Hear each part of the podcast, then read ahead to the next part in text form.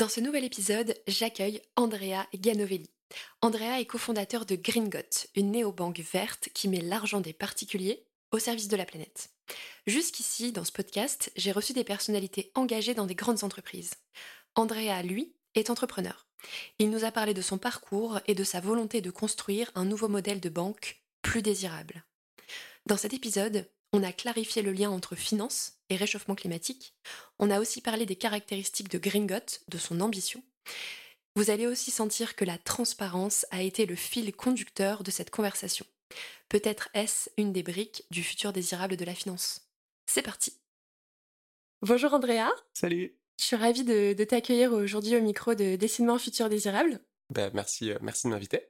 C'est trop chouette de t'avoir ici parce que jusqu'ici, en fait, on a eu pas mal de personnes qui travaillent plutôt dans le monde des grandes entreprises. Tu me l'avais d'ailleurs fait remarquer quand on s'était rencontrés en amont. Donc génial de t'avoir toi qui est en train d'être dans cette aventure entrepreneuriale avec Green-Got et tu vas pouvoir nous en parler. Donc voilà, trop bien de pouvoir aussi parler de finance et de transition environnementale. On va aborder plein de sujets passionnants. Avant de commencer et de rentrer dans le vif du sujet, j'ai envie de te laisser te présenter, mais sans me parler de ton métier. C'est la petite question avec laquelle j'aime bien commencer. C'est une question pas facile parce que mon métier prend beaucoup de place dans ma vie, hein, ouais. Beaucoup d'heures et beaucoup de journées. Mais en dehors de ça, moi je m'appelle Andrea, j'ai 30 ans, je viens du sud de la France, j'habite à Paris depuis 3 ans, j'ai vécu dans pas mal d'endroits, j'ai vécu en Norvège, très très beau pays, okay. En Irlande, à Dublin, sympa mais un peu moins bien que la Norvège. J'ai vécu à New York, très très chouette ville. Pays ouais. Un peu moins sympa, un peu agité en ce moment aussi, ouais, mais la ville est canon.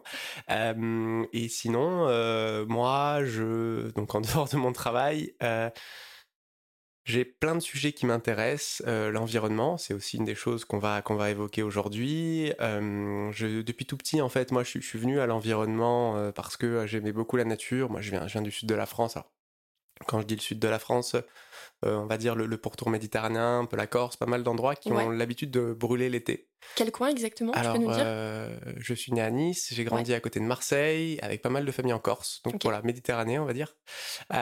Et en fait, donc c'est des coins qui brûlent assez souvent l'été, et ça m'a toujours fait très très mal de voir ces natures qui brûlaient. Quand je suis allé en Norvège, j'ai découvert des paysages absolument fabuleux qui, alors brûlaient pas, mais qui quand même commençaient à se dégrader par des activités humaines et par pas mal de choses, et ça m'a fait prendre conscience que il fallait que l'humain en fait agisse là-dessus, parce que la planète, l'environnement, c'est des équilibres, et l'humain les a de par son pouvoir, de par sa force, les a déséquilibrés, et je crois que c'est du coup à l'humain de soit réussir à rééquilibrer ça, soit à réussir à se freiner, enfin on pourra parler de ça longtemps après, ouais, bien sûr. Mais donc voilà, l'environnement m'a toujours beaucoup attiré, enfin surtout depuis que j'ai 18-20 ans. Ouais. Et j'ai toujours beaucoup lu sur le sujet. Alors maintenant, depuis que je fais Green-Got, j'essaye de toujours autant lire, mais je lis beaucoup moins sur le sujet, ce qui est assez paradoxal, mais en fait quand mes journées de travail sont à parler de ces sujets toute la journée, j'ai besoin le week-end et le soir de penser à autre chose, de faire autre chose, de me déconnecter, ouais, donc je lis beaucoup d'histoire, alors d'histoire avec un grand H, je suis un fan d'histoire. D'accord. Alors du coup là je sais qu'aujourd'hui on est censé parler du futur, ouais. Mais bon, l'histoire ça permet aussi de voir certaines erreurs qui ont été faites dans le passé, et essayer de ne pas les reproduire, voilà, j'aime beaucoup ça. Et puis voilà, sinon je pense que c'est bien. Bah écoute, merci pour cette présentation. Comme tu le disais, c'est une question qui n'est pas facile. Moi j'ai envie de rebondir sur un point. Tu me disais que depuis tout petit tu avais été particulièrement touché, marqué par les feux de forêt, et en plus cette année on en a eu encore énormément, plutôt là dans le sud-ouest. Est-ce que tu as commencé à avoir des actions depuis tout petit? Est-ce que tu te souviens de choses que tu as faites à un moment? Depuis que je suis petit, alors ça n'a pas forcément lieu directement au feu de forêt puisqu'on parlait de ça, mais j'ai toujours fait très attention à l'eau depuis que je suis petit, parce que le stress hydrique c'est quelque chose qui m'a toujours un peu fait peur. J'ai toujours fait très très attention à l'eau, je grondais toujours mes parents même quand j'avais 6 ans parce qu'ils laissaient couler l'eau, ou mon père qui avait tendance à arroser un peu trop. D'ailleurs, même encore aujourd'hui on se prend un peu trop la tête tous les deux à cause de ce sujet-là, donc ouais, rapidement l'eau, c'est vraiment un truc qui, moi à mon échelle, j'essayais de faire beaucoup depuis tout petit. Donc ma prise de conscience environnementale et des problématiques du réchauffement climatique, elle date de ma vingtaine à peu près, ouais. Mais déjà tout petit, je faisais très attention à ça. Et au moment de ta vingtaine, qu'est-ce qui a fait que là t'as eu ce que du coup tu définis comme ta prise de conscience? J'imagine que c'est un moment où Ah, ça y est, ça a commencé à prendre plus de place dans ta vie. Je sais que très souvent, les gens qui agissent comme ça, ils aiment bien raconter un peu le storytelling de ils ont eu un gros déclic. C'est pas forcément mon cas. Moi, ça s'est fait de façon assez progressive, de par des lectures, de par quelque chose d'un peu bête, mais les reportages de Our Planet et Blue Planet que t'as peut-être dû voir sur Netflix avec la voix de David Attenborough. Et en fait, c'est très orienté sur la nature, les animaux. Et en fait, à chaque fois, à la fin, il dit avec sa voix très très grave, mais l'humain est en train de détruire tout ça et tout. Et donc, tu vois, c'est plein de petites choses comme ça, des lectures, des écoutes d'interviews, ce genre. Je me dis putain, il faut quand même, il faudrait que je fasse quelque chose. Et du coup, mon engagement s'est fait aussi après de façon très progressive. D'abord en me disant je me fais un jour végétarien par semaine, ensuite je passe à 2. En fait, je me rends compte que c'est pas si difficile, je passe à 7. Et en fait, j'y suis venu petit à petit en faisant d'abord des efforts d'un point de vue très personnel, jusqu'au moment où je me suis dit si je faisais ça d'un point de vue pro aussi, quoi.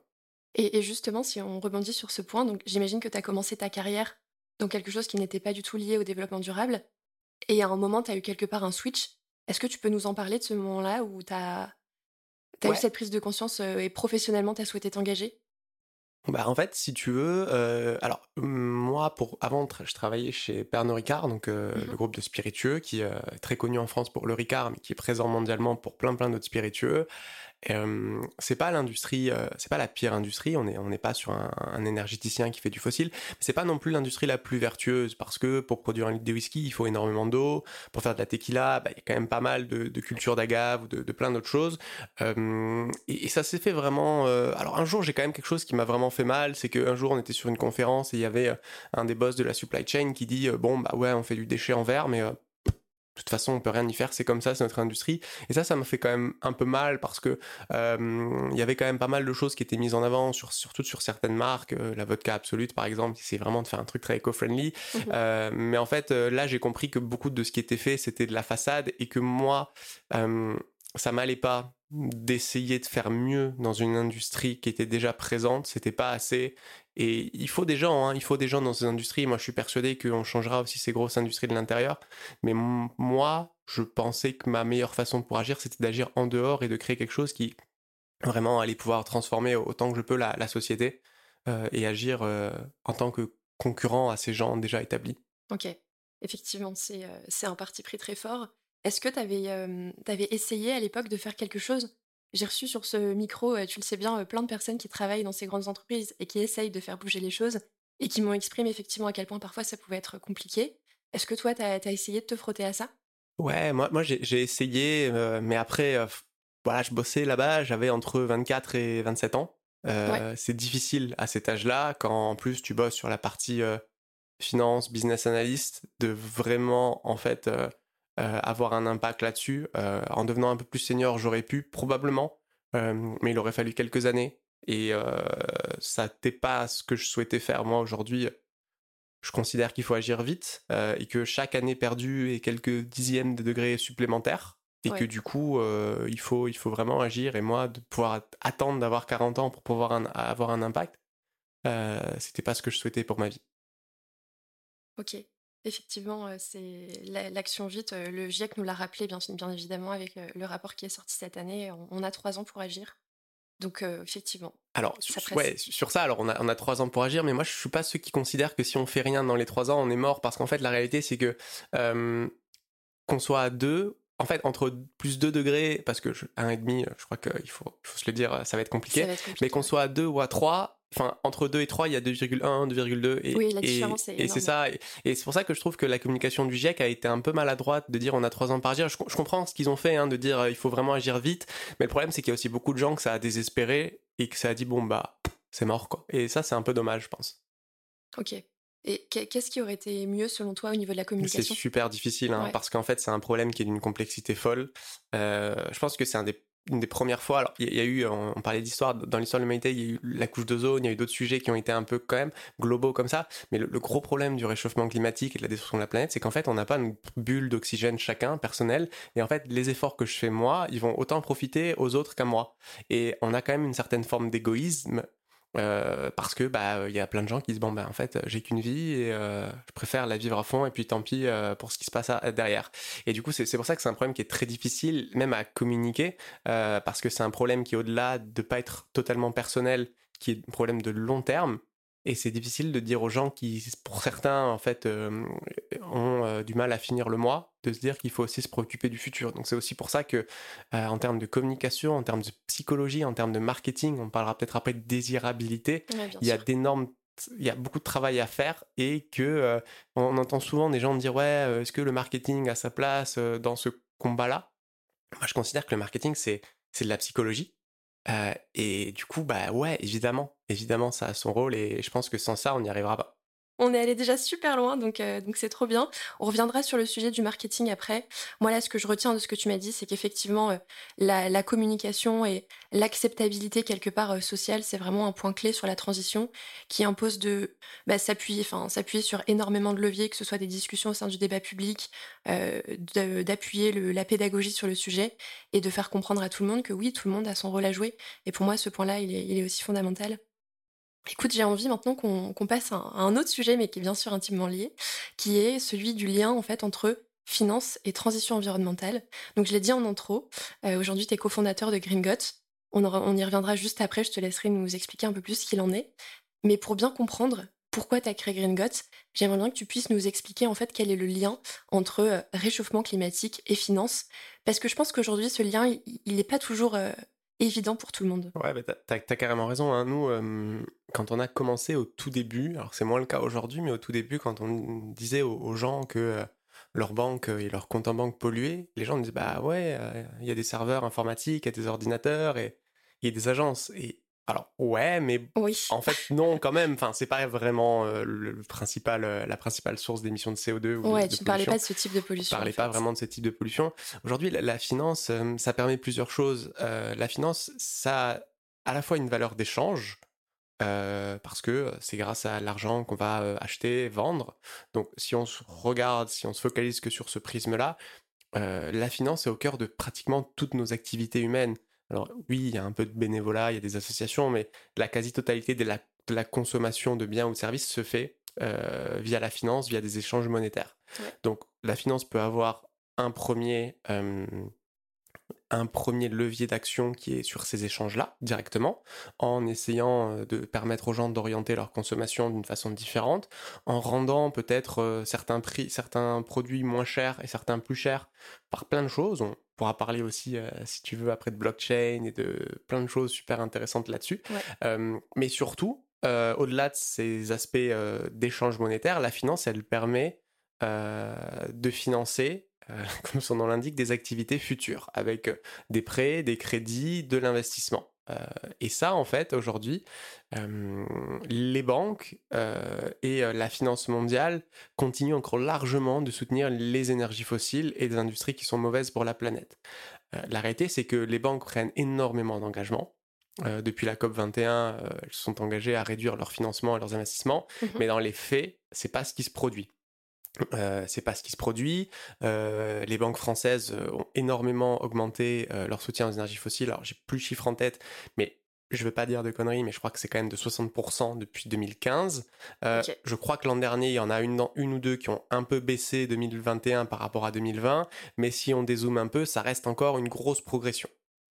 Et pourquoi elles font ça? En fait, on en parlait tout à l'heure, c'est parce qu'en fait, à court terme, bah, c'est ce qui les rémunère, et c'est des banques qui ont à leur tête des comités exécutifs, des présidents qui ont des objectifs qui sont de servir à court terme des dividendes des actionnaires, et du coup regardent beaucoup moins le long terme. Et ça, on a en Europe, en Amérique du Nord, des grandes banques qui sont nées en même temps que les principales révolutions industrielles. Dans les années 1850. Ouais, c'est ça, entre 1850 et le début du XXe siècle. Et en fait, elles sont nées principalement grâce au financement. Alors, c'est pas le cas de toutes les banques, hein. Quand on regarde les banques italiennes, il y en a beaucoup qui sont nées beaucoup plus tôt que ça. Et qui aujourd'hui, alors l'Italie c'est un marché assez particulier, il y a beaucoup de banques en Italie qui sont petites, qui sont en train de se consolider, mais disons pour la France, pour les États-Unis, l'Allemagne ou l'Angleterre, elles sont nées en même temps que les grandes révolutions, en même temps que le pétrole, le charbon, et du coup en fait elles sont gavées d'actifs pétroliers et de charbon.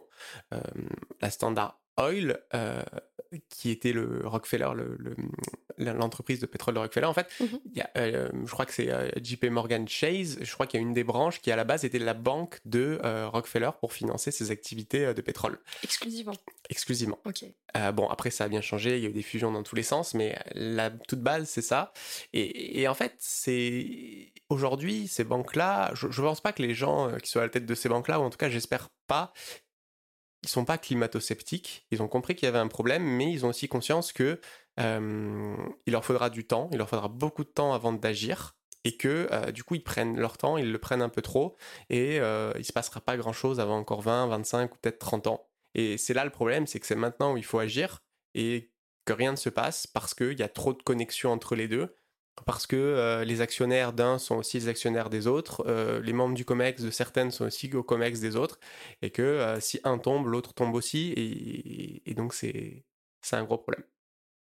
Ok, si je récapitule là tout ce que tu nous as dit pour un petit peu reclarifier les choses, donc la finance, d'un côté on a l'échange monétaire auquel quelque part on peut tous toucher au quotidien, et dans un autre côté on a la finance qui concerne plutôt l'investissement dans le futur.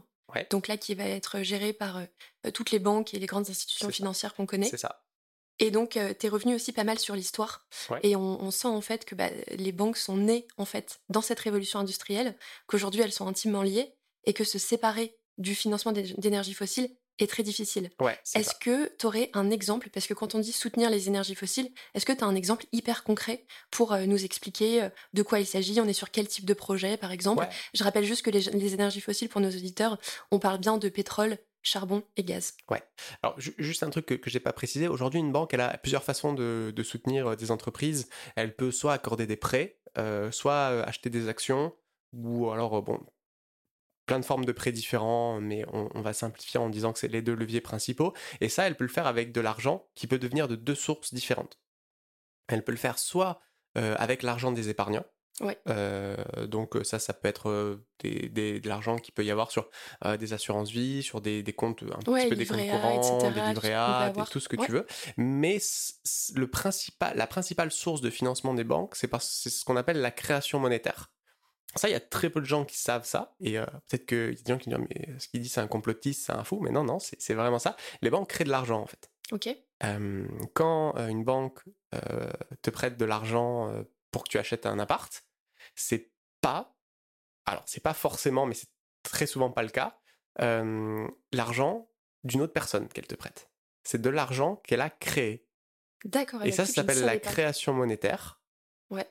Et donc, en fait, la banque, c'est très simple, quand elle te prête 100 000 euros pour acheter un petit appartement, vraiment, il y a quelqu'un qui va aller sur un ordinateur et qui va mettre plus 100 000. Cet argent vient de nulle part. Ok. C'est ce que s'appelle la création monétaire. Alors, évidemment, elle est encadrée. Il y a des ratios et sur laquelle la banque ne peut pas aller au-delà. Si elle le fait, elle se fait taper dessus, elle a de très très grosses amendes. Mais donc voilà, c'est le principal levier de financement des banques. Et on a trop souvent tendance à penser que c'est la BCE ou c'est la Banque de France qui crée de l'argent, mais non, c'est vraiment les banques commerciales. La BCE crée aussi de l'argent, mais c'est compliqué, c'est de l'argent qui circule que entre les banques. Mais l'argent que nous on utilise, le commun des mortels, est créé par les banques. Et donc avec ça, très souvent, elle va financer des projets. Là, on a beaucoup parlé du projet EACOP de Total en Ouganda.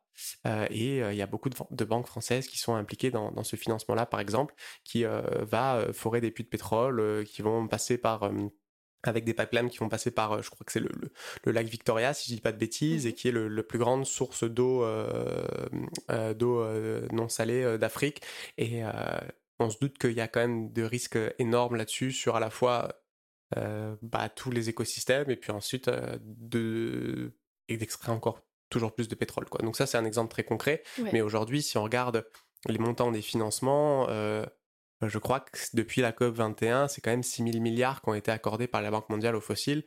Et quand on regarde aujourd'hui ce qu'elles ont accordé aux énergies renouvelables, ce qu'elles mettent souvent en avant, et ce qui progresse, ça reste à la fois une goutte d'eau. Ouais, ça va être une de mes questions. Je pense qu'on y reviendra après sur le côté ce qui peut toucher à la finance verte. Ok, bon, alors on en parlera après, mais alors juste un truc. En fait, très, très souvent, les banques donc, mettent en avant ce qu'elles font pour la finance verte, mais il faut aussi regarder que Ce qui est important aussi dans la transition, c'est pas d'additionner des énergies vertes, c'est surtout de réduire les énergies noires, enfin les énergies fossiles, ouais. Parce que en fait, ce qui compte, c'est vraiment, il faut que les renouvelables ou des énergies décarbonées remplacent ces énergies-là. Si on a plus d'éolien, si on a plus de nucléaire, si on a plus de solaire, mais que on continue d'avoir la même quantité de charbon et de pétrole, bah en fait, ça servira à rien. Alors, ça accélérera pas le réchauffement climatique, mais ça le ralentira pas non plus. Et là, on n'est plus au stade de ne pas l'accélérer, on est au stade de le ralentir et de l'annuler si on y arrive. Oui, tu as entièrement raison. Effectivement, on doit réduire notre dépendance aux énergies fossiles en substituant ces fossiles aux énergies renouvelables et aux énergies plus décarbonées. Je reviens juste sur le point de création monétaire, juste pour bien comprendre. Donc cet argent, quand la personne achète un appartement, cet argent donc va être, si on prend l'exemple, si on file l'exemple, donné à l'agence immobilière à laquelle on a acheté l'appartement. Et donc, ça veut dire que l'individu, quand il va rembourser son prêt, l'argent va être de l'argent quelque part en plus donné à la banque, qui ensuite peut être investi dans des projets fossiles. Alors non, j'ai pris l'exemple de l'appartement parce qu'en fait, c'est pour que tout le monde comprenne, mais c'est aussi ce qu'elle fait quand elle fait n'importe quel crédit. D'accord. Et en fait, cet argent, il est détruit derrière. Ok. Quand on le rend à la banque, c'est de la destruction monétaire, et la seule partie qui n'est pas détruite, c'est les intérêts. D'accord, ok. Qu'en fait, aujourd'hui, il y a plein de super trucs qui expliquent ça. Si ça intéresse les gens qui nous écoutent, il faut aller voir les vidéos de Heureka sur YouTube qui vulgarisent extrêmement bien le sujet, qui vraiment, en plus, sur des sujets très climatiques très souvent. Il explique énormément ce qui se passe de la finance. D'ailleurs, il a créé un super livre. D'accord. T'as le nom de ce livre? Plus le nom, mais je pourrais le retrouver. Qui a une couverture orange, qui est très intéressant. On mettra dans les commentaires. Et qui explique plein de choses sur la création monétaire. Et c'est très intéressant et c'est très, très contre-intuitif comme sujet. Mais la banque crée de l'argent, on lui rembourse, elle le détruit, sauf les intérêts. Et ce qui fait qu'en fait, il n'y a que la quantité de crédit. C'est pour ça qu'on parle souvent du surendettement des États ou des ménages, mais en fait... il n'y a que ce surendettement qui peut réussir à augmenter la masse monétaire en circulation. Et donc, plus il y a de dettes, plus il y a d'argent qui circule, et plus on peut progresser. Donc, la dette et la croissance sont fortement liées. D'accord. Même si, pas à 100%, mais il y a beaucoup de liens. Ok. Écoute, déjà, merci pour cette grande présentation. Je pense que maintenant, c'est un petit peu plus clair, en fait, ce lien entre finance et réchauffement climatique. J'ai envie qu'on parle aussi un petit peu de la finance verte, parce que c'est une finance, j'ai l'impression, qui s'est créée un petit peu en parallèle des activités plus classiques. On en entend plein de choses, on voit plein de choses, des obligations vertes, le marché du carbone, il y a un peu plein de termes dans tous les sens. Est-ce que tu peux nous dire un peu dans les grandes lignes, sans bien sûr la rentrer dans le détail, mais qu'est-ce qu'on doit retenir sur la finance verte et pourquoi c'est différent de la finance classique? Alors, il y a plein il y a presque autant de définitions de finance verte qu'il y a de gens qui en font. Mais alors, tu vois, sur de la finance verte, il peut y avoir de la finance durable, de la finance à impact, de la finance ESG. Mais alors, dans l'ensemble, les grands principes qui vont régir la finance verte, ou même la finance Sustainable Finance, c'est ESG, donc E pour environnement, S pour social, G pour gouvernance. C'est des principes qui font que normalement, quand on veut faire de la finance, on doit respecter si on veut faire ça bien. Je crois que la finance verte aujourd'hui, les premiers, ça fait 25, 30 ans que c'est apparu pour la première fois, parce que il y a des investisseurs qui sont, dans un premier temps, rendu compte que certaines entreprises qui avaient des meilleures performances étaient régies par ces principes-là. Donc une bonne gouvernance, par une bonne gestion, un impact positif pour la société, toutes ces choses-là. Et en fait, je pense que c'est vraiment né comme ça, c'est vraiment arrivé de par des gens qui disaient on peut gagner plus d'argent avec ça, et puis ensuite quand les problématiques du réchauffement climatique, de l'augmentation des inégalités quand ces problématiques se sont un peu plus imposées dans le débat public, plus de monde sont allés sur ces sujets-là et ont un peu abandonné l'idée de se dire qu'ils pouvaient gagner plus d'argent avec ce type de finance-là, et donc se sont dit moi je veux faire de la finance, mais je veux faire de la finance qui va faire du bien. Et donc l'idée de la finance verte, la finance à impact, alors finance à impact ça va plus loin que même la finance durable, c'est de pouvoir financer des projets qui vont avoir un impact positif soit sur la société, en réduisant les inégalités, soit sur l'environnement en permettant de financer des travaux d'économie d'énergie, d'énergie bas carbone, de transport décarboné, une alimentation plus durable. Et après, il y a une multitude de différents labels, il y a une multitude de différents... de différentes méthodologies pour pouvoir calculer ça. En France, on a eu le label ISR qui a plein de défauts. Donc ISR, investissement socialement responsable. Mais qui prend pas que socialement. Il est basé sur les piliers ESG. D'accord. Mais du coup, il a plein de défauts parce que en fait, il y a une méthodologie qui est très permissive. Et en fait, on laisse libre à un petit peu tous les gestionnaires de fonds de faire un peu ce qu'ils veulent tant qu'ils justifient qu'ils ont appliqué une méthodologie. Elle n'est pas forcément très cadrée. Il y a aussi la difficulté de savoir ce qui est vert et ce qui ne l'est pas. Il y a des grands débats à l'Union européenne, par exemple, en ce moment. C'était ce qu'on appelait la taxonomie verte européenne. Donc en fait, l'idée, c'était de se mettre d'accord sur quel type d'énergie est verte. Alors, je ne sais pas où ça en est là en ce moment avec la crise ukrainienne, mais les Allemands poussaient fortement pour que le gaz soit considéré comme vert. Okay. Le gaz émettant moins de CO2 que le charbon ou le pétrole. Les Français ne voulaient pas. Ouais. Les Français voulaient que le nucléaire soit considéré comme une énergie verte, qui émet très très peu de CO2. Les Allemands n'étaient pas trop chauds. Mmh. Donc voilà, en fait, on se rend compte qu'aujourd'hui, tout dépend de ce qu'on regarde. Et en fait, la finance verte, la finance à impact, ça regroupe beaucoup, beaucoup de choses. Et pour certains, c'est la biodiversité qui va primer. Pour d'autres, c'est le CO2. Pour d'autres, c'est le social. Et selon ces prismes de lecture-là, on se retrouve à avoir plein de débats qui très souvent sont compliqués à avoir et compliqués à résoudre. Donc, la finance verte, c'est quelque chose qui a pour but de faire du bien à la planète et aux humains. Mais de quelle façon, c'est difficile à voir, et il y a autant de finances vertes du coup que de personnes qui en parlent. Oui, j'ai l'impression autant de définitions que de subtilités dans les verts, durables, etc. Je pense qu'on peut rester sur la finance verte, c'est la finance qui va financer des activités plus soutenables pour l'environnement et la société, si ça te va. Ça va. On garde cette définition, ok, parfait. Eh bien écoute, j'ai envie qu'on puisse enchaîner peut-être avec Green-Got. Ouais. J'ai envie de te demander si Green-Got s'inscrit dans la finance verte. Un petit peu, ouais. Un petit peu, ouais, et bien c'est parfait. Du coup, est-ce que tu peux nous en dire plus peut-être sur ce qu'est Green-Got, comment c'est né, pourquoi cette idée ? Alors, cette idée peut-être un peu folle aussi de vouloir créer une banque. Alors, on n'est pas tout à fait une banque, j'y reviendrai après. Je t'expliquerai petit peu les différents les détails et on a l'ambition de l'être un jour. Mais Green-Got, c'est né en juin 2020. Après le premier confinement ? Ouais, alors c'est né un peu avant, mais c'était une idée avant et officiellement... La société Green-Got a été créée en juin 2020 par trois personnes. Maud, qui est la Chief Marketing Officer de Green-Got. Fabien, qui est notre CTO, donc Chief Technology Officer, et moi-même. Donc, on est trois associés. Aujourd'hui, on est une trentaine, un peu plus que 30, 34 chez Green-Got. On a beaucoup grandi récemment. Et en fait, l'objectif de Green-Got, c'est aujourd'hui... On parlait de ces banques qui font pas bien les choses. En France, on a des banques qui font mieux les choses. Le Crédit Coopératif, par exemple, la NEF ou même la Banque Postale dans un autre secteur. Sauf que, en fait, c'est des banques qui sont totalement, et désolé pour ceux qui sont, totalement ringardes, totalement à la ramasse d'un point de vue technologique, d'un point de vue de la communication. Et du coup, ce qui se passe avec ces acteurs-là, c'est qu'ils vont attirer des gens qui sont assez loin dans leur transition. C'est très très bien, il en faut, mais la réalité, c'est que on va pas transformer la société en ayant une poignée de personnes qui est autant investie dans la transition. Quand tu dis loin, c'est déjà très avancé, très engagé. Très précurseur, très early adopter. Parce qu'on pouvait aussi comprendre le loin dans le sens pas du tout dans les clous. Ils sont très loin, ils sont très en avance. Et en fait, nous, on considère qu'aujourd'hui, c'est très bien, mais le fardeau, si je puis dire, de la transition, il peut pas continuer à être porté par une minorité de Français et d'Européens, mais par tout le monde. Et pour ça, il faut réduire les freins à l'adoption.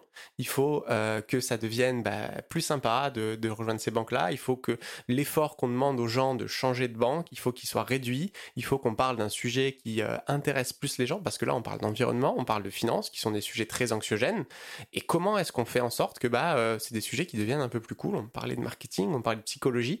Mais c'est vraiment tout ce qu'on essaye de faire avec Green-Got, c'est de rendre ça plus attractif pour le commun des mortels, pour les gens qui se disent bah l'environnement, ouais, moi je fais des trucs, mais bon, je sais que c'est pas assez, mais bon, en même temps, c'est compliqué. Et nous, tous ces gens-là, c'est ceux qu'on essaye d'attirer avec Green-Got, essayer de se dire bah non, tu vois, c'est pas si compliqué, et toi aussi, à ton échelle, tu peux faire un effort. Et donc, c'est là où est né Green-Got, parce qu'aujourd'hui, nous, on pense vraiment que tout le monde doit pouvoir avoir un impact, parce que tout le monde a de l'argent, alors certains plus, d'autres moins, mais on a plein de façons d'agir dans notre consommation aujourd'hui, sur nos vêtements, sur ce qu'on va manger, sur nos produits de beauté, sur comment on se déplace, plein de choses, mais il n'y a pas vraiment aujourd'hui quelque chose d'accessible pour que son argent travaille en accord avec ses valeurs. Et donc Green-Got, c'est pour ça qu'on a lancé Green-Got. Alors, on n'est pas tout à fait une banque, parce que pour être une banque, en fait, au sens de l'ACPR et de la Banque de France, c'est avoir ce qu'on appelle une licence d'établissement de crédit. D'accord, ok. C'est très très long et très très cher d'avoir ça. C'est notre objectif, il nous faudra quelques dizaines de millions d'euros. Donc aujourd'hui, on a un statut moindre avec Green-Got, et ce statut-là ne nous permet pas de faire de crédit. On peut faire des comptes courants, ce qu'on fait déjà, des comptes de paiement. On peut faire des produits d'épargne et d'investissement, ce qui arrive en janvier 2023. Et le crédit, on va pouvoir en faire via des partenariats, mais pas pour tout de suite. Et ça, c'est la grosse différence avec un Société Générale ou un BNP Paribas. On ne pourra pas encore financer l'achat de votre appartement avec Green-Got, même si on y travaille. Ok, mais dans le futur, donc c'est 10 millions peut-être. Ouais, très certainement. Même plus que 10 millions. Plus que 10 millions, ouais. Effectivement. Et donc là, quand tu dis 10 millions, c'est 10 millions d'argent en fait, c'est des agglomérés. Ouais, c'est des fonds propres. Des fonds propres. Donc c'est même pas de l'argent des particuliers sur nos comptes, parce que ça, on les a déjà. C'est vraiment des fonds propres, l'argent qui permet de financer la boîte. Ok, donc effectivement. La marche est encore haute. Ouais, la marche est encore haute. La marche est encore haute, et 10 millions, c'est pas assez. Hein. Certains se sont cassés les dents avec 3 ou 4 fois plus que ça. D'accord. Donc oui, c'est long. Okay. Mais c'est notre objectif. On est sur un objectif de 6 à 7 ans, quand même. Ouais, d'accord. Tu m'as dit plein de choses, là. Il y a plein de trucs géniaux sur lesquels j'ai envie de rebondir. Je vais y aller un par un. Le premier, c'est concernant la désirabilité. Tu m'as dit les banques actuelles qui du coup, attirent aujourd'hui des acteurs engagés. En fait, elles sont pas assez sympas, c'est pas facile d'y aller. Quelque part, on touche vraiment à la désirabilité. C'est quoi les leviers que vous avez utilisés, justement, pour faire en sorte que Green-Got soit beaucoup plus désirable pour la cible que vous avez targetée? Alors déjà, c'est sur des aspects de communication. Nous, en fait, personne kiffe parler à son banquier. C'est toujours très austère, plein de cordialement, plein de... Mm-hmm. Et nous, en fait, ça, on se dit, ok, est-ce qu'aujourd'hui... Alors, on s'adresse principalement à des jeunes. Hein. Nous, notre cible chez Green-Got, elle a moins de 40 ans. D'accord. Et donc, c'est nous, en fait... Vous avez combien d'utilisateurs aujourd'hui? On en a 8500. Ok. 8500, on s'est lancé en 6 mois, donc c'est un super lancement, hein. On a fait un des meilleurs lancements de fintech en Europe. D'accord, sur super. Du B2C, donc on est très très content de ce lancement. Globalement, on a une communauté qui est extrêmement supportive, avec 200 000 personnes sur les réseaux sociaux. Je vous vois un petit peu sur les réseaux sociaux. Ouais. Et enfin, on en parlera après, c'est une de nos grandes réussites, on est très très fiers et très très émus aussi de tout ça. Mais alors c'est dans la communication où c'est important de expliquer, de parler aux gens en fait, comme... Ils pourraient pas forcément parler à leurs potes, mais comme ils ont envie qu'on leur parle, pas être sur du jargon technique, leur répondre rapidement. C'est sur un service client qui va être aussi vraiment à l'écoute. On peut nous appeler, on peut nous parler par email, on peut nous parler si on préfère sur Instagram, sur plein de réseaux. Et au-delà de ça, c'est la création d'une communauté. Aujourd'hui, nous, on fait participer tous nos membres aux décisions de Green-Got. On les a fait choisir des projets qu'on finançait par des votes. On a fait choisir même notre logo à l'époque. On leur fait choisir plein de choses. Ils ont notre roadmap qui est public. Ils peuvent voter pour notre roadmap, pour les prochaines features qu'ils vont lancer, pour des priorités. Et l'idée de tout ce qu'on fait à Green-Got, c'est la création d'un club, d'une communauté de personnes qui sont engagées et qui veulent faire avancer les choses avec nous. Et ça, c'est très important parce qu'en face de nous, on a des acteurs qui sont des énormes mastodontes. Certains ont 100 millions d'euros de budget marketing par an. On n'a même pas un 10e % de ça. Et donc, comment on fait? Et donc, nous, l'idée, c'est de réussir à rendre Green-Got plus désirable de par la création de cette communauté, de par afficher les valeurs aussi qu'on défend avec Green-Got. Nos membres sont très actifs sur les réseaux parce qu'ils sont fiers d'appartenir à Green-Got et ils ont envie de le montrer à leurs amis, à leurs collègues ou à leur famille que eux font bien les choses. Et donc, ce sont aussi des ambassadeurs qui vont parler de nous dans leur quotidien et ça, pour nous, c'est génial. Ok, donc si je résume, on a quelque part la communication, l'accessibilité et la transparence que vous avez, ouais, et les ambassadeurs, votre réseau d'ambassadeurs qui véhiculent vos messages. La transparence, c'est super important, hein. Tu vois, je te disais que nous, on n'est pas une banque. Il y a plein de néobanques qui t'aurais pas dit ça de façon si transparente que ça. Tu l'aurais vu en fouillant dans les conditions générales que... c'est pas une banque. Moi, nous, on le dit, c'est écrit sur le site. On a une page sur notre site web, sur nos réseaux sociaux, qui explique nos limites, des choses qu'aujourd'hui, on fait pas bien. On a un rapport d'impact et un impact CO2 qu'on a publié avec tout ce qu'on peut améliorer. Mais nous, on est persuadés qu'aujourd'hui, ce qui manque aussi beaucoup dans la finance, c'est la transparence. C'est un sujet qui est très, très compliqué, ouais, personne ne comprend, hein. Même moi, il y a beaucoup de choses que je comprends pas dans la finance. Et en fait, c'est pas acceptable qu'il y ait ce flou-là. Donc cette transparence, elle est très importante et les gens apprécient énormément. Alors, tout ce que je te dis là, c'est uniquement sur comment est-ce que nous, on se compare par rapport à des banques qui font déjà bien les choses d'un point de vue environnemental et éthique, hein. Mmh. On parlait de ça. Donc, d'un point de vue purement marketing, ouais, c'est ce que nous, on apporte. Ok, bah écoute, super. Et en fait, tout ça, oui, ça me pose une autre question. Est-ce qu'à un moment, la communauté, donc bien qu'elle soit hyper active et aujourd'hui un levier, je pense, de croissance et d'acquisition aussi pour vous, vraiment super, est-ce qu'il n'y a pas un moment une limite où en fait la communauté, bah, finalement, elle est trop grosse et c'est compliqué à gérer? J'imagine que vous n'êtes pas dans ça actuellement, mais est-ce que c'est une crainte que vous avez peut-être pour la suite ? Non, c'est pas vraiment une crainte. Nous, on est très contents d'avoir cette communauté. Aujourd'hui, il y a des... Time for the Planet, que tu dois connaître sûrement, une communauté qui est beaucoup plus grosse que la nôtre. Alors, ça leur prend du temps, mais ils arrivent à la gérer, j'ai l'impression. Enfin, je sais qu'ils arrivent à la gérer. Mmh. Donc, moi, ça me fait pas peur. Ça va être du travail. Mais nous, on est très contents aussi de pouvoir rassembler, de pouvoir fédérer autant de monde autour de nous. Et c'est génial d'arriver à montrer que, en fait, on peut faire les choses et que les gens sont prêts à bouger.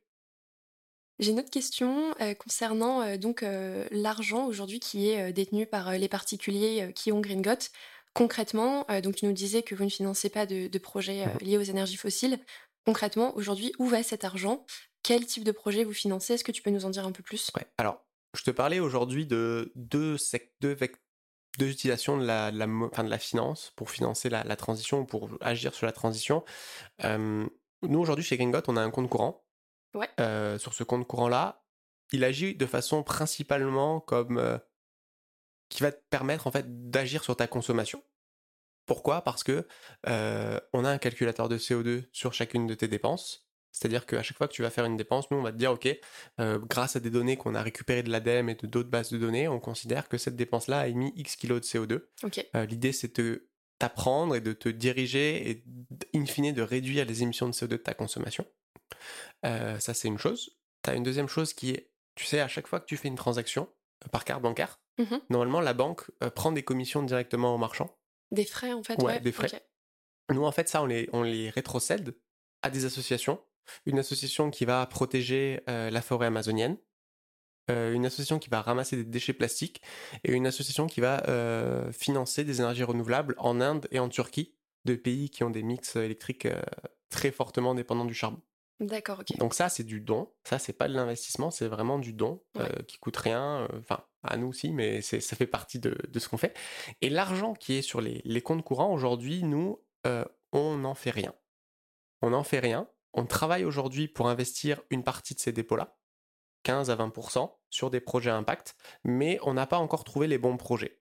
Pourquoi je te dis ça ? Je te disais au début que les banques avaient deux façons de financer des projets. Soit avec la création monétaire, nous on n'y a pas encore accès parce qu'on n'est pas une institution de crédit, soit en finançant avec des dépôts, les comptes des autres.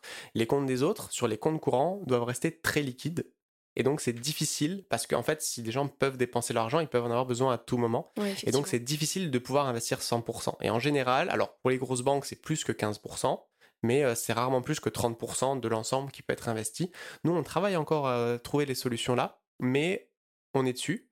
Et donc nous, la façon dont on agit avec le compte courant, c'est déjà au moins, on n'investit pas dans les fossiles. Ce qui est, comme je le disais au début, un vrai impact parce que on ne permet pas d'investir avec ce compte courant sur des projets impact, mais au moins, tu coupes ta contribution aux fossiles. Et donc c'est pour ça, donc il y a ce compte courant. Et c'est pour ça que là, on va lancer, après Noël, notre compte épargne, qui lui, comme il n'a pas cette obligation de liquidité, va nous permettre d'investir dans des projets impact. Okay. Et en fait, l'idée de ce qu'on a avec Green-Got, c'est le compte courant, c'est pour faire du don, c'est pour faire orienter ta consommation, et ton produit, tes produits d'épargne et d'investissement, eux, vont vraiment te permettre de financer la transition. Et donc là, je peux continuer sur notre thèse d'investissement qu'on va avoir, si ça t'intéresse. Est-ce que tu connais les différents scopes 1, 2, 3 ? Les scopes ? Les scopes, ouais. Oui, je pense que c'est pas mal de les rappeler à nos auditeurs. Ok, bon, alors grosso modo, il y a, en général, quand une boîte dit qu'elle est carbon neutral, c'est qu'elle parle que du scope 1. Mm-hmm. En fait, le scope 1, ça va être vraiment une boîte qui... sur une boîte de service, simplement, si je dis pas de bêtises, l'électricité qu'elle va... Même pas l'électricité, juste ses collaborateurs qui vont se déplacer, pas grand-chose en fait. Ouais, et le chauffage des bâtiments. Le chauffage des bâtiments, c'est ça, ouais, peut-être l'image. Et en fait, du coup, Google dit qu'il est carbon neutral parce qu'en fait, il plante des arbres qui compensent, voilà, mm-hmm. ce qui est pas forcément la réalité. Derrière, il y a le scope 2 qui va être plus global. Le scope 2, ça va prendre en compte l'empreinte de produits qui sont achetés et des produits qui sont revendus. Par exemple, un fabricant de voitures, il va utiliser de l'acier, et donc c'est l'empreinte CO2 de cet acier qui a été produit. Ouais. Et derrière, il y a le scope 3 qui va être l'usage aussi du produit qu'on va en avoir. Un fabricant de voiture qui va utiliser, en fait, la voiture, elle va émettre du CO2 derrière. Via le carburant, etc. le carburant, toutes ces choses. Et la fin de vie aussi. Ouais. Et bien nous, chez Green-Got, on va plus loin que ça. C'est-à-dire qu'en fait, on regarde un truc qui s'appelle le scope 4, qui est de plus en plus regardé. Mais qui... Je n'en ai jamais entendu parler. Voilà. Et en fait, le scope 4, c'est le gap de CO2 qui est obtenu en switchant d'usage pour les services ou le produit d'un nouvel acteur. T'as un exemple un peu concret? Ouais. En fait, par exemple, Alstom, qui fabrique par exemple des trains, des rails, ça émet énormément de CO2 parce que c'est très intensif en énergie. Sauf que ça permet de ne plus utiliser une voiture, mais le train. Et donc, ça évite des émissions de CO2. Et donc, nous, en fait, c'est vraiment ce qu'on regarde avec Green-Got, c'est financer les industries et les entreprises dont le cœur de métier permet d'éviter des émissions de CO2 au global. Et en fait, aujourd'hui, si on se contente d'une analyse comme 1, 2, 3, on pourrait se dire, moi, j'investis que dans les trucs verts parce que j'investis dans Google. Super, Google émet peu de CO2 si on regarde ces trois scopes, mais parce qu'en fait, Google est très très loin de la transition. Oui. Ça, voilà. Et c'est pas en investissant dans des entreprises, alors Google, je caricature évidemment, hein, mais personne dit ça, j'espère. Mais Google va pas transformer le monde, en tout cas d'un point de vue environnemental, même s'ils font des choses et tout. Hein. Mais nous, on pense vraiment que ce qui est intéressant, c'est de financer des secteurs, donc une agriculture plus durable, des transports bas carbone, des énergies bas carbone, et, le ramassage, la transformation des déchets, qui vont changer des industries, qui vont être en compétition avec des industries qui sont très polluantes et qui vont permettre d'éviter du CO2. Et ça, en fait, du coup, c'est quelque chose qui, aujourd'hui, d'un point de vue communication, est plus difficile à expliquer parce qu'on peut se retrouver à financer des entreprises qui vont être alignées à une politique de degrés, mais qui vont entrer en compétition avec des entreprises qui, elles, sont plutôt sur du 4. Et en fait, ce qui est très important, c'est que quand on parle de transition, ce qui est important, c'est pas le résultat, c'est le chemin qui est parcouru. Par exemple, là, en ce moment, à Paris, il y a un grand débat sur les trottinettes électriques qui veulent interdire. Et en fait, tout le débat autour de la trottinette électrique, c'est qu'est-ce que ça remplace ? Est-ce que ça remplace la marche à pied ? C'est ça. Ou est-ce que ça remplace, alors des voitures, a priori pas trop, mais même des scooters. Si ça remplace la marche à pied, c'est pas bien du tout. Si ça remplace des scooters, des motos, c'est super. Et maintenant, le truc, c'est comment est-ce qu'on fait pour avoir la vraie data ? Pour les trottinettes, en tout cas, je veux dire. Et nous, en fait, c'est exactement ce sur lequel on se place avec Green-Got. On veut financer des entreprises qui nous font faire le plus grand chemin. Même si elles ne sont pas tout à fait à ce 1,5 qu'on essaye d'avoir, ce qui est important, c'est qu'on a réussi à faire un -2 grâce à ces entreprises. Et pas qu'elles soient à 1,5, mais qu'elles ont remplacé un usage qui était à 1,6. Oui, voilà. Ok. Donc, si je reboucle avec les activités donc, d'épargne qui vont débuter en janvier 2023... Quand les épargnants auront leur argent placé sur leur compte, vous, derrière, vous allez pouvoir investir dans des projets qui vont accélérer la transition d'entreprises, qui vont, du coup, amener une transformation des usages quelque part. C'est des usages et de la consommation. Et de la consommation, ouais. C'est ça. Donc on va pas être sur le même type d'entreprise que celle que vous soutenez là sur le côté plutôt don qui est réalisé via les frais. Le côté don, il a aucun but lucratif. Ouais. C'est-à-dire qu'aujourd'hui, ce qui se passe, c'est que c'est sanctuarisation de la forêt amazonienne. Mm-hmm. Nous, il y a 0 € derrière de bénéfices là-dessus. En revanche, sur la partie d'investissement et épargne, là, oui, il y aura, ils se feront des comptes qui seront rémunérés. On gagnera pas des millions d'euros avec ces comptes-là, hein, c'est pas l'objectif, mais au moins on est sûr que son argent agira dans le bon sens. Ça me fait penser, quand tu me disais on gagne pas des millions d'euros, ça me fait penser à une question qu'on n'a pas abordée, c'est celle du business model. Ouais. Est-ce que tu peux me dire comment ça fonctionne très simplement, Green-Got, c'est payant, c'est 6 € par mois. D'accord. Et du coup, avec ces 6 € par mois... Pour tout le monde, ouais. Aujourd'hui, on a beaucoup d'étudiants qui nous demandent de faire des comptes moins chers pour eux. D'accord. C'est compliqué parce que ça nous coûte cher, on a des salaires à payer, et à 6 € par mois, c'est déjà très peu hein, pour nous, on n'est pas rentable encore avec Green-Got. Mm-hmm. Et on gagnera de l'argent sur les produits d'épargne dans le futur, mais aujourd'hui notre seule source de revenus c'est ces 6 € par mois. J'aimerais bien maintenant qu'on parle du sujet de l'expérience, plutôt je devrais dire de l'aventure entrepreneuriale dans laquelle tu t'es lancée. Alors il y a plein d'entreprises aujourd'hui qui se montent dans le domaine de la transition. Ça a été quoi un peu les grands jalons, quelque part les choses un peu difficiles peut-être auxquelles tu t'attendais pas, qui t'ont surprise, que tu pourrais nous partager? Alors c'est super difficile. Très honnêtement, ouais. L'entrepreneuriat, c'est quelque chose de difficile. Parce que je repense à ton intro et quand tu m'avais dit juste au début, oui, c'est difficile de faire bouger les choses de l'intérieur, je me dis, est-ce que c'est pas aussi hyper difficile de monter une boîte dans ce domaine from scratch en fait. Si, mais c'est peut-être un peu moins frustrant parce que, en fait, quand tu fais de l'extérieur par rapport à être de l'intérieur, au moins tu vois les choses avancer.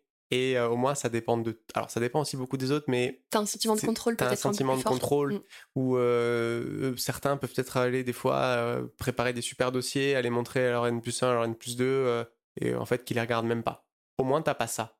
Mm-hmm. Et tu peux t'en prendre qu'à toi-même dans l'entrepreneuriat. Alors, c'est pas totalement vrai. Avec bienveillance, quand même. Mais tu peux t'en prendre qu'à toi-même quand ça marche pas. Mais tu vois, moi, dans l'entrepreneuriat, il y a une citation que j'aime beaucoup, et je pense qu'il faut que j'en fasse ma devise. C'est Churchill qui disait que le succès... c'est d'aller d'échec en échec sans jamais se lasser.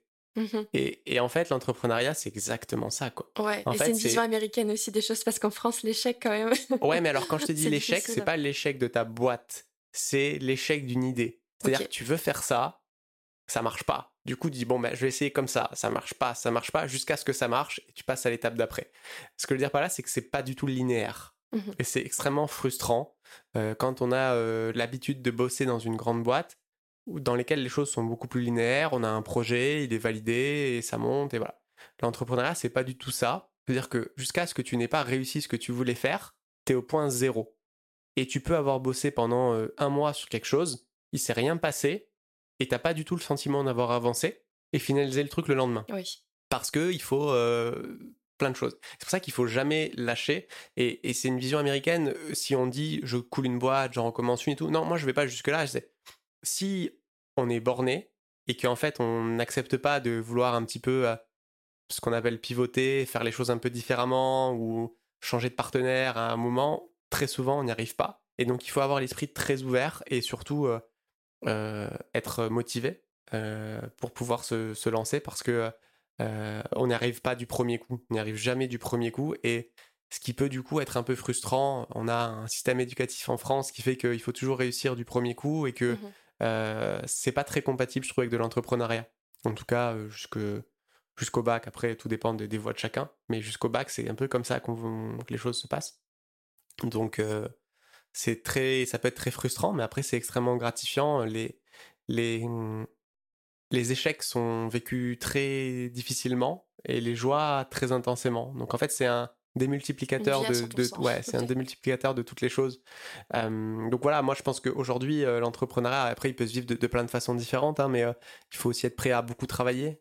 C'est quelque chose qui, clairement, moi j'ai pas pris de vacances depuis longtemps. Okay.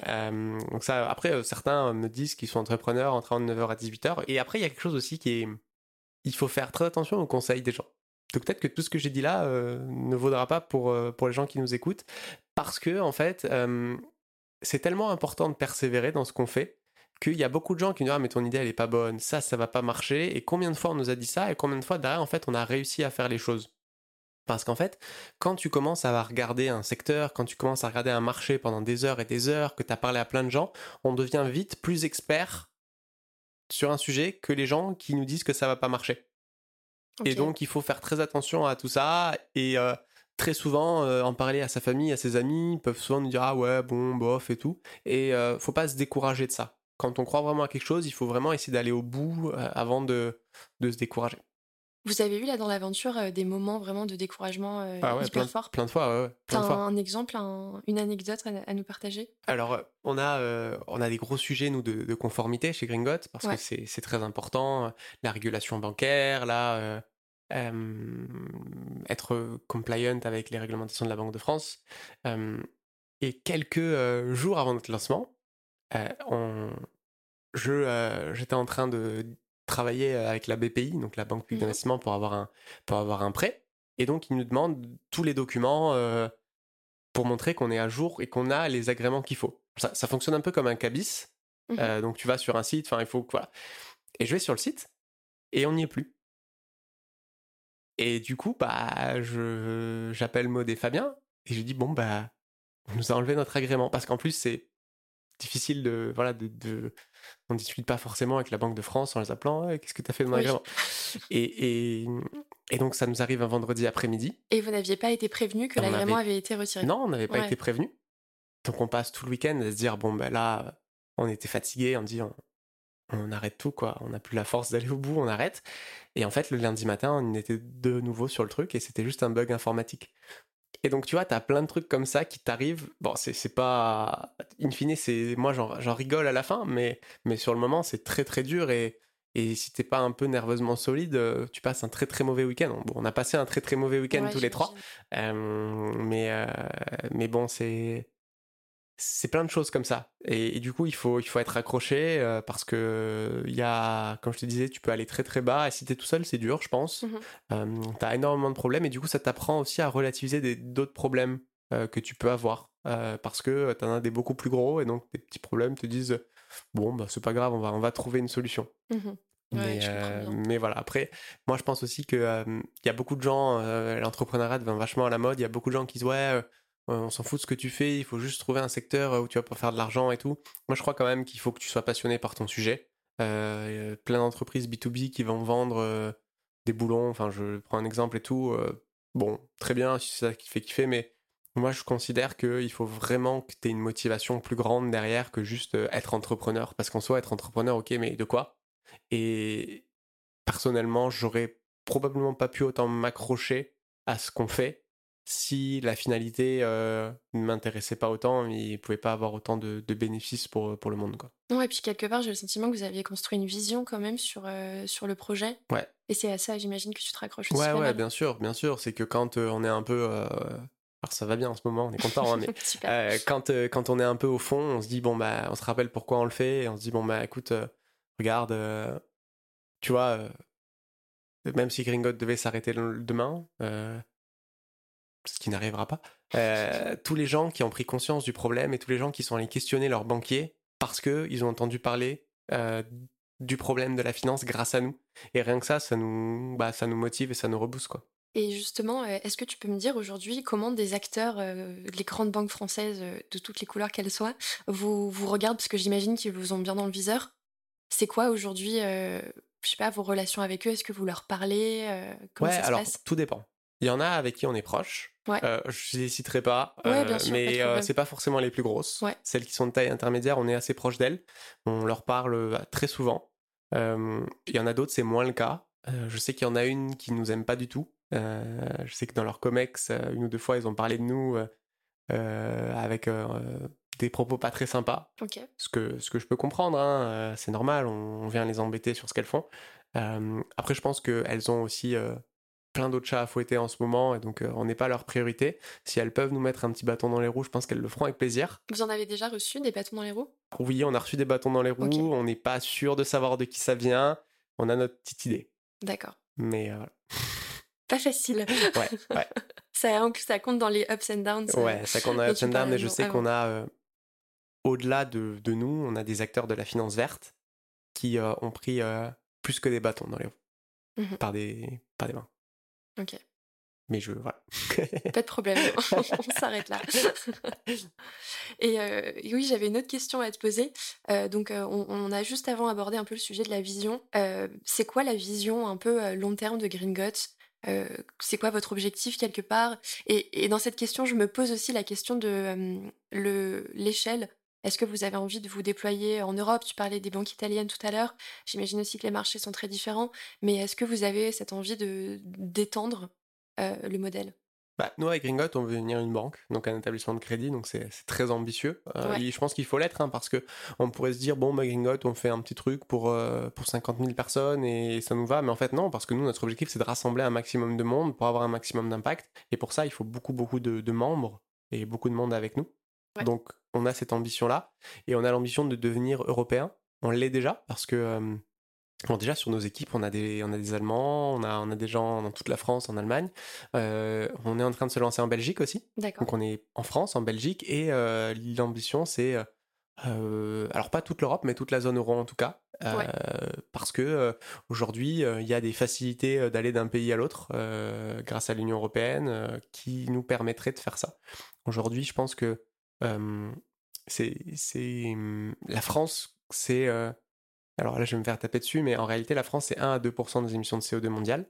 Ce qu'il ne faut pas dire qu'il faut qu'on fasse rien, surtout avec la finance, parce que la France, c'est pas 1 à 2% des émissions, c'est pas 1 ou 2% de l'épargne mondiale, c'est beaucoup plus que ça. Donc c'est encore un des points forts de la finance, c'est que les Français, par leur argent, peuvent agir plus que ce qui compte vraiment dans le monde, parce qu'ils sont plus riches que le monde entier. Mmh.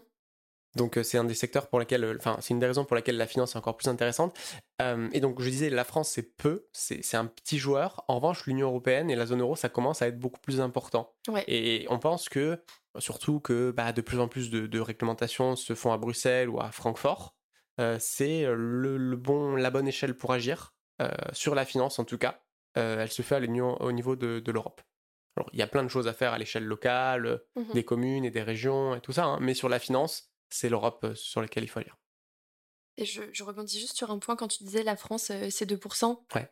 Juste pour nos auditeurs, c'est aussi, je crois que la France, si je ne me trompe pas, est 8e au rang des émissions accumulées depuis qu'on a commencé à compter. Ouais. Donc effectivement, aujourd'hui, on est à 2%, mais on a quand même un historique assez fort. Oui, bien sûr. Alors je ne dis pas, attention, je sais que certains prennent cet argument pour dire, c'est pas à nous. Alors, je ne sais pas du tout ce que je dis, mais effectivement, je crois qu'en Europe, il y a quelques pays, l'Allemagne, l'Angleterre, après la Russie, les États-Unis qui sont devant nous historiquement, et je crois que la Chine nous a peut-être dépassés aussi, mais ça ne veut pas dire qu'on n'a pas notre part à jouer, surtout que, comme je le disais, avec notre argent, on peut agir en dehors. Et puis, au-delà de ça, on n'est pas 2% de la population mondiale. Donc, ça veut dire qu'on ne fait pas notre part aussi, quoi. Et de toute façon, si la réalité aussi, c'est que de façon globale, il y a des pays qui vont augmenter leurs émissions de CO2. Parce que aujourd'hui, il y a des pays en Afrique, en Asie, forcément, ils vont continuer à se développer. Et en fait, on ne peut pas leur dire d'arrêter parce que nous, on a un niveau qui est tellement élevé que eux vont continuer. Donc en fait, il va falloir qu'on fasse plus d'efforts, nous, parce que nous, on va devoir diminuer nos émissions plus que notre part, parce que eux vont augmenter les leurs. Ouais. Donc, voilà. Ouais, forcément. Mais oui, il faut agir en France, je dis pas ça pour... J'avais bien compris, pas de problème. C'était juste vraiment pour bien reclarifier. Écoute, Andrea, on va bientôt arriver à la fin de ce podcast. Dans ce podcast, là c'était vraiment génial parce qu'on a pu parler en fait de désirabilité d'un nouveau modèle et de voir en fait comment vous avez réussi à créer quelque chose qui très facilement a été pris par plein de gens et vous avez des fortes ambitions pour la suite, donc c'est génial. Et du coup, c'est tout le cœur de discuter de la désirabilité. Mais j'ai quand même envie de te poser la question que je pose à tous mes invités sur leur vision du futur désirable. Ce serait quoi pour toi un futur désirable pour le monde de la finance et de la banque ? Alors, tu vois, juste un truc, avant de répondre directement à ta question, si tu me permets. Ce qui est super important, je te disais un peu au début, l'idée de... on n'a pas toute notre petite bulle de CO2, enfin d'atmosphère sans CO2 ou pas. Ce qui fait qu'en fait, tes efforts à toi... ils bénéficient aussi aux autres. Et en fait, si tu regardes les gens raisonnent très souvent de façon très égoïste aussi, malheureusement. Ils aiment bien faire des efforts pour la société, mais ce qui compte in fine, c'est quand même eux-mêmes, leur famille et éventuellement leurs amis. Et du coup, nous, ce qu'on a vraiment identifié avec Green-Got, il y a plein de monde qui le dit, Jean Covici maintenant est d'accord sur ça, c'est pas le cas il y a quelques années, toutes les modifications qui ont bénéficié à l'environnement dans l'usage et la consommation, elles n'avaient pas pour finalité que l'environnement. C'est-à-dire que aujourd'hui, le fait de manger moins de viande, qui est très bon pour la planète, il est aussi très bon pour la santé, ouais, et très bon pour les animaux accessoirement. Le fait de faire du vélo, électrique ou pas, c'est bien pour la planète, mais c'est aussi très bien pour ta santé. Le fait de consommer bio, c'est très bien pour ta santé. Le fait d'acheter des vêtements un peu plus éthiques, c'est peut-être bien pour ta santé, mais c'est aussi bien parce que tu montres à tous tes potes, tu vois, quand t'achètes des Veja, que t'es quelqu'un de bien. Ouais, elles sont confortables. Tu vas pas financer du travail... Ouais. Dans des conditions compliquées à l'autre bout de la planète aussi. Ça, elles sont confortables, elles sont cool, et du coup, en fait, t'as le bénéfice de trucs cool. Et c'est pour ça que la désirabilité, nous, on est persuadés que c'est quelque chose de fondamental dans la transition. Il faut la rendre désirable, et c'est pas en mettant toujours plus de contraintes. Alors, il faudra des contraintes sur certaines choses, c'est sûr, mais d'un point de vue du consommateur, ça marchera pas. Les contraintes, je pense qu'elles doivent peser sur les entreprises, et le consommateur, c'est plutôt sur rendre cool le fait de consommer moins et de consommer différemment. Et c'est vraiment ce pourquoi on se bat avec Green-Got. Alors, est-ce que ça peut s'appliquer à la finance, dans sa désirabilité, enfin, comment rendre la finance le futur désirable pour la finance? Oui, je pense que oui. Aujourd'hui, il y a un thème qu'on n'a pas trop évoqué, mais c'est un truc qui vient des États-Unis, du Royaume-Uni beaucoup. C'est que, tu sais, t'as un peu le truc « je pense, donc je suis ». Les Américains, ils nous ont bien mis « je consomme, donc je suis ». Enfin bon. Nous aussi, je dis les Américains. Mais... Et en fait, il y a une nouvelle vague qui est en train d'arriver beaucoup là-bas, qui a été un peu propulsée par des acteurs pas très vertueux, mais des Robin Hood, des eToro, qui sont des plateformes d'investissement boursier. Ouais. Et en fait, il y a énormément de contenu qui s'est créé, il y a des influenceurs, il y a des comptes Instagram et tout, qui disent un petit peu, la troisième étape, c'est j'investis dans ce que j'aime, dans ce que je suis. C'est-à-dire que c'est des gars qui vont te dire, bon, en fait, si t'aimes Apple, parce que tu consommes du Apple, si t'aimes Nike, parce que t'aimes ça, achète leurs actions. Ouais. Et moi, je crois que ça va arriver de plus en plus je consomme bien pour la planète et j'investis aussi des trucs qui sont bien pour la planète parce que c'est ce que je crois profondément. Et je crois que la finance aujourd'hui, et en tout cas, moi, ce que j'espère de vive voix, c'est qu'on perde une vision trop... finaliste de la finance, c'est-à-dire que la finance pour moi, ça doit arrêter d'être une finalité, mais ça doit simplement être un moyen. Et j'aimerais bien que la finance redevienne juste ce moyen de faire des choses et plus juste une finalité. C'est peut-être un secteur financier qui dégonfle un peu aussi, qui est aujourd'hui très gros, très très compliqué. Est-ce que c'est nécessaire qu'il soit aussi compliqué? Probablement dans le monde tel qu'il est aujourd'hui, mais est-ce que c'est désirable pour le futur? Je pense pas. Et du coup, mettre plus de transparence, permettre aux gens de voir un peu plus ce que fait leur argent, où il va, ce qui est aujourd'hui d'une complexité énorme, et surtout leur permettre d'investir dans des projets dans lesquels eux croient et avec lesquels ils sont en accord. Et sur ce point-là, ça me fait penser notamment à des acteurs comme Crowdcube, Lita.co, etc., exactement, qui se sont lancés il n'y a pas très longtemps pour justement permettre aux individus d'investir dans des entreprises dans lesquelles ils croient. Ouais, c'est exactement ça. Et moi, je pense que ça va encore se démocratiser de plus en plus, surtout sur les personnes plus jeunes qui aujourd'hui... n'acceptent pas de voir leur argent faire n'importe quoi, et ils veulent voir ce que fait leur argent, et surtout, au-delà de ce qu'il fait, être sûr qu'ils soient investis dans leurs convictions, quoi. Parce que c'est cool, c'est que quand, je caricature un peu, mais si tu vas faire tes courses dans un maraîcher, que ce maraîcher-là, en fait, toi, t'as investi pour acheter des terres, et que t'as sur ces terres-là, je trouve que c'est vachement sympa quand même de dire que ton argent reste dans un circuit comme ça, plutôt que ce soit trop opaque.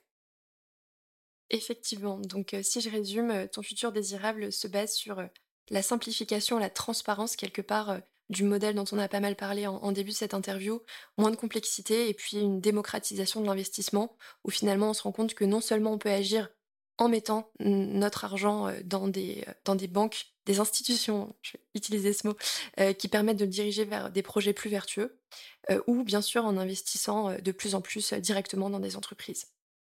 Et j'imagine donc que Green-Got s'inscrit totalement dans cette vision. On arrive donc à la fin du podcast. Pour finir, j'ai envie de te poser une question assez unique. Tu m'as parlé de ta vision de Green-Got d'ici à 7-8 ans. On a parlé de futur désirable, on a parlé de désirabilité. J'ai envie de te demander de te présenter, mais comme si on était, je sais pas, en 2032 et tu es au micro de ce podcast. Comment tu t'introduis et tu présentes Green-Got ? 2032, j'aurai 40 ans. Ouais. Waouh. Bonjour, moi je m'appelle Andrea, j'ai 40 ans. Je suis le cofondateur et toujours le CEO de Green-Got depuis maintenant 13 ans. Green-Got, c'est un établissement de crédit qui est présent dans toute l'Europe, avec déjà 10 millions de clients et de membres, qui permet le financement de la transition et de la protection de la biodiversité, et qui a permis le financement de super projets qui nous ont permis d'éviter déjà des centaines de millions de tonnes de CO2. Voilà. Et écoute, merci Andrea, on se donne rendez-vous en 2032. Ouais. Un grand merci pour ta venue. Est-ce que tu as quelque chose à rajouter en fin d'épisode, un truc dont tu voulais parler, un petit message pour nos auditeurs, ce que tu veux? Ouais, alors un petit message pour les auditeurs. Ceux qui sont intéressés par l'entrepreneuriat, foncez, parce que c'est une super expérience, c'est une super aventure, et même si ça marche pas, vous aurez appris plein de choses. Alors, il faut aussi se dire que on n'est pas obligé de tout quitter pour entreprendre. On peut entreprendre en continuant de travailler à un côté. Bon, faut être motivé. Entreprendre aussi dans sa boîte. On peut aussi entreprendre dans sa boîte, mais c'est super important. Je pense que on a d'un point de vue politique. Là, on parle en ce moment. Il y a quelqu'un que j'aime beaucoup. Alors, je sais qu'en ce moment, il est un peu critiqué, mais François Gémen, qui est en train de sortir son livre et qui, je suis assez d'accord avec lui, je pense que la démocratie fera pas tout, le politique fera pas tout. Il y a plein de choses qui se font au niveau politique, mais il faut aussi que ça vienne des entreprises, il faut aussi que ça vienne des particuliers. Et n'attendons pas que les politiques prennent les décisions, parce que les politiques, les gens qui sont au pouvoir, ils font partie d'une génération qui aujourd'hui pas celle qui a trop envie de faire bouger les choses, et que le temps que notre génération des plus jeunes la remplace, on aura un peu chaud, donc n'attendons pas que les autres fassent pour nous et faisons-le dès maintenant. Super, écoute, merci beaucoup pour cette conclusion, Andrea. Merci. C'est déjà la fin de cet épisode, merci d'avoir écouté jusqu'au bout. Vous trouverez toutes les références dans la description du podcast et sur le site de Steamshift. À très vite dans un prochain épisode.